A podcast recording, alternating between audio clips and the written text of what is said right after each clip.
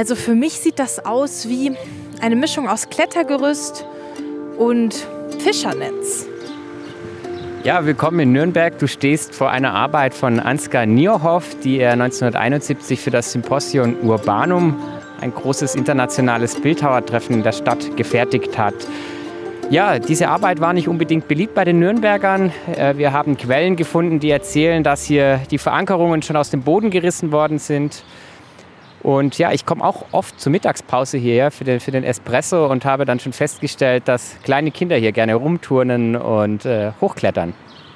Ja, viele stellen sich ja Nürnberg immer als eine mittelalterliche Stadt von Albrecht Dürer vor. Tatsächlich kann der Ort aber noch mehr. Es gibt nämlich hier jede Menge zeitgenössischer Kunst, die im öffentlichen Raum der Stadt zu bewundern ist.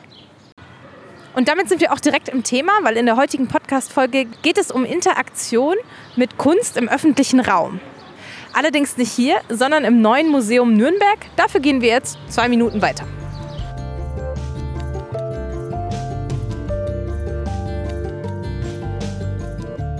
Liebe Zuhörerinnen und Zuhörer, wir sind jetzt im neuen Museum in Nürnberg, um eine neue Folge unseres Podcasts Neugierig im Museum, ein Podcast zur Kriminalität in Kunst und Geschichte aufzunehmen.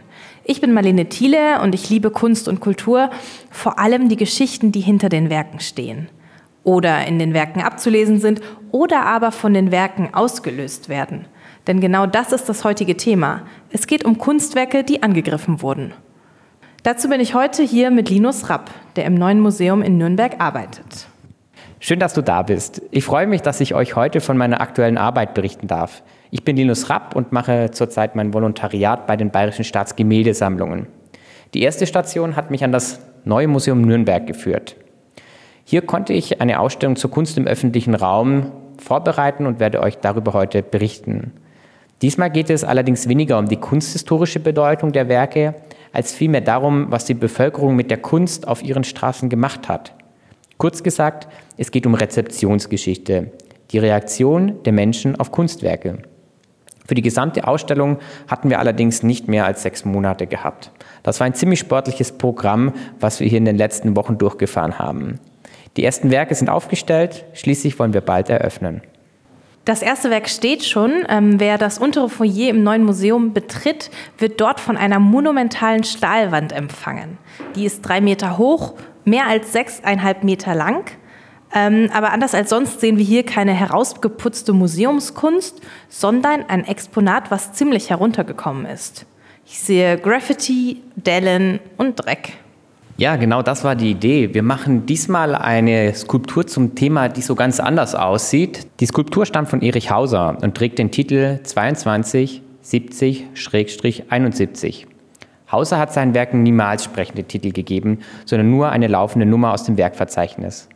Im Volksmund wurde der Titel Große Wand geprägt. Den benutze ich der Einfachheit halber auch. Erich Hauser ist übrigens auch kein Unbekannter in deutschen Städten. Über 160 seiner Skulpturen stehen auf städtischem Grund der alten Bundesländer, auf Plätzen von Museen oder Behörden. Im Frühjahr 1971, also vor 50 Jahren, kaufte die Stadt Nürnberg die große Wand an und ließ sie in der Nähe der Stadtmauer am Rathenauplatz errichten. Hauser war damals ein richtiger Name in der Kunstwelt. Allerdings wollten sich die Nürnberger damals nicht so richtig darüber freuen. Ganz im Gegenteil. Was genau ist denn da passiert? Ja, da muss ich jetzt erstmal ausholen. 1971 war ein wichtiges Jahr in der Nürnberger Stadtgeschichte. Ähm, schließlich musste damals der 500. Geburtstag von Albrecht Dürer gefeiert werden, die wichtigste Person der Stadt. Es gab große Gedenkausstellungen und eine kleine Gruppe von privaten Kunstliebhabern wagte, damals auch moderne Kunst in die Stadt zu bringen. Dafür holte man 30 überwiegend junge Künstler, viele aus dem Ausland, in die Stadt um dort in Tradition der Bildhauertreffen Kunstwerke für den öffentlichen Raum zu errichten. Etwas ungeschickt benannte man das Vorhaben damals Symposion Urbanum. Bei so viel bildungsbürgerlicher Sprache war der Ärger dann schnell vorprogrammiert. Warum äh, findest du, dass dieser Name so ungeschickt gewählt war? Ja, ich musste mich jetzt auch gerade eben total konzentrieren, das richtig auszusprechen. Also das Wort Symposion ist äh, griechisch und meint Trinkgelage, bei dem ein Gespräch im Vordergrund steht. Dann haben wir das Wort urbanum, also ein Adjektiv Latein, das bedeutet städtisch. Zusammengesetzt also ein Streitgespräch über das Wesen der Stadt. Da braucht man ja wirklich schon ein Wörterbuch, um, um das äh, zu verstehen. Äh, die Wahl des Titels war insofern ungeschickt, weil es die Bevölkerung einfach nicht verstanden hat und sich dann natürlich auch bevormundet gefühlt hat. Und die hat sich auch geärgert, richtig? Wie hat sich das gezeigt? Ja, die Arbeit von Hauser wurde von Anfang an von den Bürgern attackiert. Da gab es Leute, die sahen in der Skulptur lediglich einen Haufen Schrott. Ein Vergleich, den wir übrigens ganz oft hören, wenn es um moderne Kunst geht.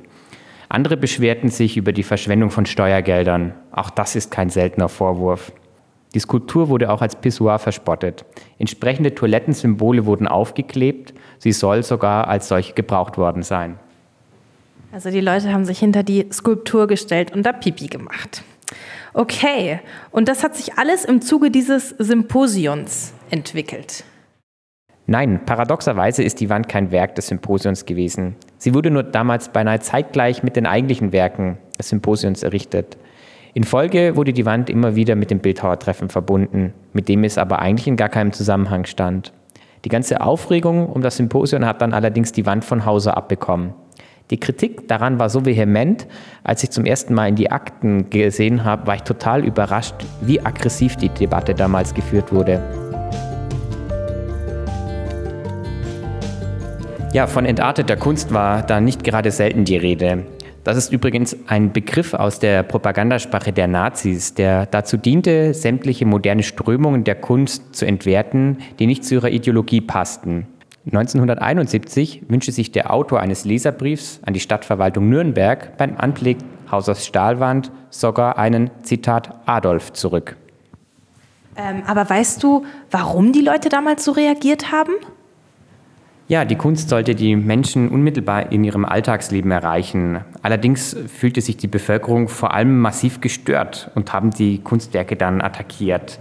Angestachelt von der Presse herrschte bald eine regelrechte Pogromstimmung. Auf Worte folgten Taten. Die Wand von Erich Hauser wurde zum Beispiel mit einem Kleinkaliber beschossen.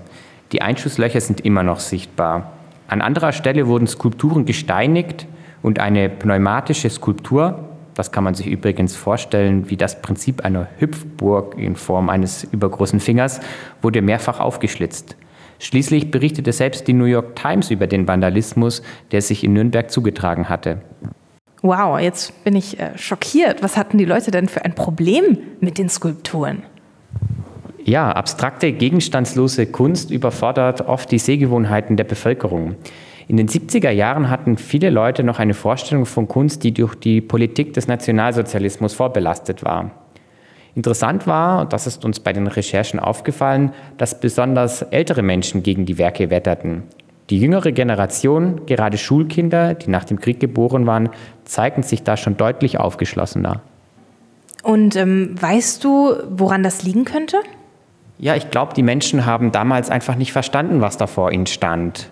Und aus diesem Unverständnis hat sich dann einfach sehr schnell Empörung entwickelt.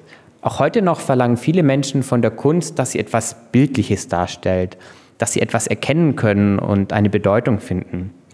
Am liebsten ist ihnen eben oft, was schön ist. So sind zum Beispiel die Impressionisten immer noch total beliebt, weil sie immer so schöne Stimmungen vermitteln. Abstrakte, gegenstandslose Kunst hat sich allerdings davon frei gemacht. So hat auch Erich Hauser auf einen konkreten Namen verzichtet, weil er mit seinen Werken keine Geschichten erzählen wollte. Er wollte lediglich die Ästhetik eines Materials, ihre Proportionen und Wirkungen zum Thema machen. In der Kunstgeschichte heißt diese Strömung übrigens konkrete Kunst. Ich zeige dir mal, wie Hausers Wand ausgesehen hat, als sie ganz neu in Nürnberg aufgebaut war. Okay, also ich habe hier ein Foto jetzt von der Wand und die ist blitzeblank und sie glänzt unheimlich schön. Es ist ein Schwarz-Weiß-Bild, deswegen ähm, sieht es für mich sehr weiß aus gerade, aber ich glaube, es ist eher silbrig, weil das ähm, Objekt ist aus Edelstahl und es sieht komplett anders aus als heute. Also heute ist das Ganze voller Text, das sind ähm, Graffitis, die keinen künstlerischen Wert haben, würde ich sagen. Da steht zum Beispiel Hass in weiß geschrieben oder aber eine Nummer in Blau 1312, ein bisschen ziellose Schmierereien, in denen ich überhaupt nichts erkennen kann, ähm, ja, ein paar Farbsprenkel und natürlich Einschusslöcher ebenfalls zu sehen. Ja, die Wand vereinigt im Prinzip 50 Jahre Kulturgeschichte des Vandalismus. Das ist ja das Aufregende daran. Gucken wir uns mal an, was wir hier vor uns haben. Da haben wir die bereits erwähnten Einschusslöcher. Das nennt man übrigens einen taktischen Vandalismus. Das heißt, eine Person zerstört gezielt ein Objekt, um öffentlich Aufmerksamkeit zu erreichen. Solche spektakulären Fälle gibt es einige. Es wurden Kunstwerke schon geteert, gefedert, erdrängt, geköpft oder angezündet. Total heftig.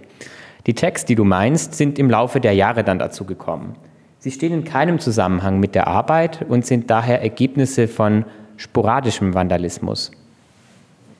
Und habt ihr euch diese Tags mal genauer angesehen? Also kann man da vielleicht sogar ablesen, wer die Täter sein könnten? An Tags haben wir eine ziemlich bunte Mischung gefunden. Die hellblauen Ziffern, die du schon erwähnt hast, 1.3, 1.2 zum Beispiel, sind ein Code für Buchstaben im Alphabet, also A, C, A, B, kurz für All Cops are Bastards, was meist in der Fußballszene oder äh, unter Linksextremen verwendet wird. Dann haben wir natürlich auch ein Hakenkreuz gefunden. Es ist kaum sichtbar und wurde daher noch von niemand vor uns bemerkt. Normalerweise lässt die Stadt Nürnberg extremistische Äußerungen nämlich sofort entfernen, sobald diese gemeldet werden.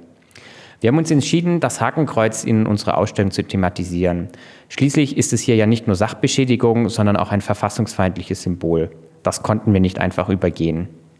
Aber es gibt auch interessantere Äußerungen. Hier ist zum Beispiel zu lesen, hier könnten 2000 Bäume stehen.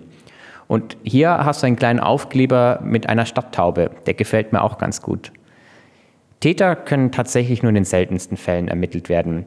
Es gibt auch keine allgemeine Strategie gegen Vandalismus. Vielmehr habe ich bei meinen Recherchen gelernt, dass jede Gemeinde in Deutschland hier einen ganz eigenen Weg eingeschlagen hat.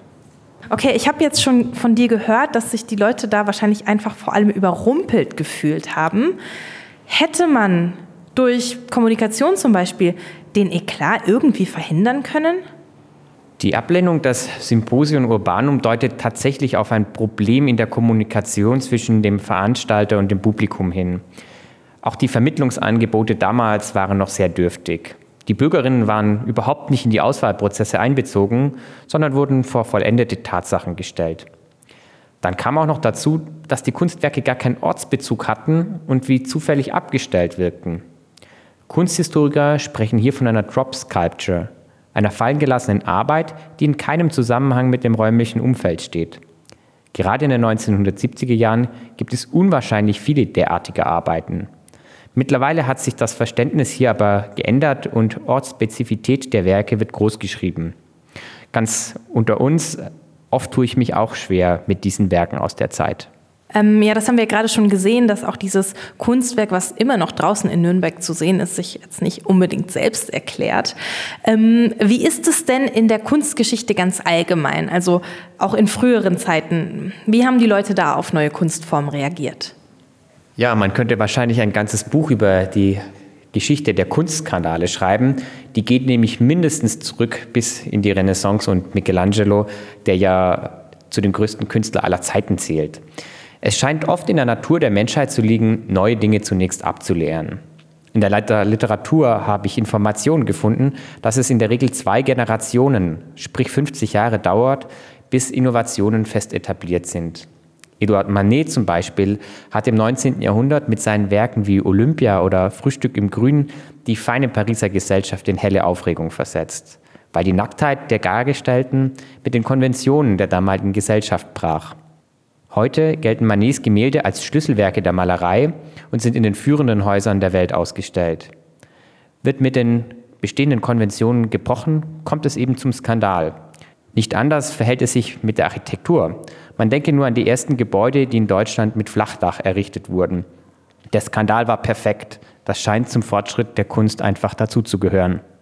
Und vor allem kriegt man natürlich von den Skandalen mit, weil die Presse da auch ziemlich groß drüber berichtet. Das hast du, glaube ich, vorhin schon angerissen. Kannst du uns da noch mehr dazu erzählen? Ja, die Rolle der Presse ist eine ganz wichtige. Ähm, wenn in einer Stadt ein neues Kunstwerk aufgestellt wird, ist die Lokalpresse als erstes vor Ort. Durch ihre Berichterstattung oder den Abdruck von Leserbriefen kann also schnell die öffentliche Stimmung beeinflusst werden. In Nürnberg fiel damals eine große Regionalzeitung über das Symposium her. Ständig wurden polemische Leserbriefe und kritische Kommentare abgedruckt. Schließlich setzte der Herausgeber des Blattes noch eins obendrauf, unterstellte den Organisatoren elitäre Absichten und nur wenige Tage später wurden die ersten Kunstwerke in der Stadt angegriffen. Damit wirkte die Art der Presseberichterstattung wie ein Brandbeschleuniger. Die bereits erwähnte Skulptur von Hauser wurde beschossen, der aufblasbare Finger zerstochen, weitere Werke wurden mit Steinen beworfen oder zerschnitten.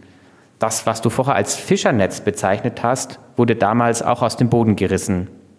Der Kunstvandalismus wurde deshalb auch sehr bald außerhalb der Region wahrgenommen. Titel, Thesen, Temperamente, man kennt es ja heute noch, drehte vor Ort in Nürnberg und machte sich damals auf Ursachenforschung. Und der Satiriker Dieter Hildebrand griff das Thema in der Münchner Lach- und Schießgesellschaft auf. Und schließlich gelang das Thema eben auch in die New York Times. Das hört sich für mich fast danach an, als sei Nürnberg ein Einzelfall gewesen. Die Aggressionen in Nürnberg waren natürlich schon besonders heftig. Aber damals, 1971, war Kunst im öffentlichen Raum auch noch ein recht junges Thema. Viele Merkmale äh, der Ereignisse in Nürnberg sind allerdings recht typisch und haben sich auch andernorts so zugetragen. In den 70er Jahren hat es teilweise wirklich spektakuläre Attacken gegen Kunstwerke gegeben. Da bin ich bei meinen Recherchen auf wirklich heftige Sachen gestoßen. So wurde zum Beispiel 1970 in Cleveland in den USA eine Bronze von Rodin vom Sockel gesprengt. 1971 wird eine Skulptur von Karl-Heinz Krause mehrfach angegriffen und in den Rhein geworfen. Und schon 1964 wurde in Kopenhagen die kleine Meerjungfrau geköpft. Gerade die kleine Meerjungfrau muss immer sehr viel aushalten. Die Liste ließe sich auch ewig fortsetzen. Ich habe zahlreiche Gemeinden in Deutschland gefunden, aber auch in Großbritannien oder in den USA, in denen sich ähnliche Akte der Zerstörung zugetragen haben. Und auch das Verhalten der Presse ist kein Einzelfall. Regionalblätter verkaufen ihre Zeitung an die Ortsbevölkerung und erklären sich gerne zu den Anwälten der kleinen Leute. Für die ist so ein Kunstskandal gefundenes Fressen, um die Absatzzahlen zu verbessern. Da fühle ich mich als Journalistin ja fast angegriffen. Ähm, ich hoffe, das ist heute nicht mehr so. Ja, da muss ich dich leider enttäuschen. Tatsächlich hat sich auch in der jüngeren Vergangenheit wenig darin geändert. In Zusammenarbeit mit dem Künstler Olaf Metzel zum Beispiel zeigen wir einen Fall, der sich erst 2006 ereignet hat. Im Zuge des Kulturprogramms zur Fußballweltmeisterschaft hat sich Metzel an ein Wahrzeichen der Stadt Nürnberg gewagt. Er hat einen Turm aus alten Sitzschalen des Berliner Olympiastadions gebaut und dahinter den schönen Brunnen verschwinden lassen. Jetzt muss man wissen, dass der schöne Brunnen ein Ort der mittelalterlichen Identität der Stadt Nürnberg ist. Metzel wollte damit zum Nachdenken über die Geschichtsträchtigkeit dieses wichtigsten öffentlichen Platzes der Stadt anregen. Allerdings sprengte die Aufregung der Bevölkerung und die Berichterstattung alle Erwartungen. Eine Zeitung titelte sogar Hackt dem Künstler die Hände ab. Und tatsächlich wurde im Zuge der Debatte auch ein völlig unbeteiligter Bürger angegriffen, weil er dem Künstler ähnlich gesehen haben soll. Dem Künstler schrie beim Verlassen des Bahnhofs der pure Hass entgegen. Er hat mir erzählt, dass die Leute auch vor ihm ausgespuckt haben. Und dabei war ja die Arbeit nur für ein paar Wochen in der Stadt zu sehen. Okay, das ist echt heftig. Also ich hätte nicht gedacht, dass Kunst im öffentlichen Raum so viel Sprengstoff hat. Man muss natürlich auch sagen, dass Kunst im öffentlichen Raum viel, viel leichter angegriffen werden kann. Ja, total richtig. Kunst im öffentlichen Raum verlässt die schützenden Museumswände. Kunstwerke, die auf den Straßen stehen, folgen anderen Spielregeln als Kunst, die im Museum hängt. Bei der Konzeption eines Werkes für den öffentlichen Raum müssen Künstler und Künstlerinnen genauso wie die Kulturreferate der Städte immer davon ausgehen, dass das Publikum in irgendeiner Form darauf reagieren wird. Kunst im öffentlichen Raum ist so gesehen eine besonders lebendige Form der Kunst. Es können immer wieder unvorhersehbare Dinge passieren, im Schlechten oder auch im Guten. Ich hoffe, du hast auch eine positive Geschichte für mich dabei. Ja, die habe ich. Und zwar gibt es in Rom in der Nähe der Piazza Navona eine wirklich großartige Skulptur, an der das Anbringen von Nachrichten erlaubt ist. Und zwar schon seit über 500 Jahren. Man legt der Skulptur quasi seine eigenen Worte in den Mund, beispielsweise Kritik an der Politik, sodass man nicht mal selbst dafür belangt werden kann, weil die Skulptur ja die Kritik hervorgebracht hat. Ja, ich finde, so eine Art von Skulptur brauchen wir in Deutschland auf jeden Fall auch. Ja, das stimmt. Und ich glaube, die würde dann auch nicht äh, attackiert werden. Aber vielleicht könnte man auch irgendwie besser solchen Attacken vorbeugen. Gibt es da Lösungsansätze? Wenn Kunstwerke im öffentlichen Raum funktionieren sollen, sollte man an zwei Dinge denken. Zum einen müssen sie regel instand gesetzt werden. Es gibt tatsächlich erste Erkenntnisse, dass gepflegte Skulpturen weniger verunstaltet werden als solche, die ohnehin schon heruntergerockt sind. Ganz im Sinne der Broken Windows Theorie. Das heißt, desto eher sich eine Gemeinde um ihre Werke bemüht, umso weniger Fälle von Vandalismus werden zu erwarten sein. Und zum anderen müssen die Werke wirklich gut vermittelt werden. Kunstwerke, zumal moderne und abstrakte Arbeiten, sind erklärungsbedürftig. Pflege und Vermittlung sind natürlich zeit- und kostenintensiv. Und das wird leider noch viel zu oft gescheut. Aber es braucht diesen lebendigen Dialog über die Kunst in unserer Stadt, sodass die Bevölkerung eine Beziehung zu diesen Objekten aufbauen kann. Denn eigentlich sind Kunstwerke im öffentlichen Raum eine feine Sache. Die Stadträume wurden beinahe völlig der Marktwirtschaft überlassen. Schaufenster, Plakate, Werbung, sie alle wollen uns zum Kauf animieren. Nur die Kunst will das nicht. Sie will nicht mehr als da sein, sodass sich jeder seine eigene Meinung darüber bilden kann.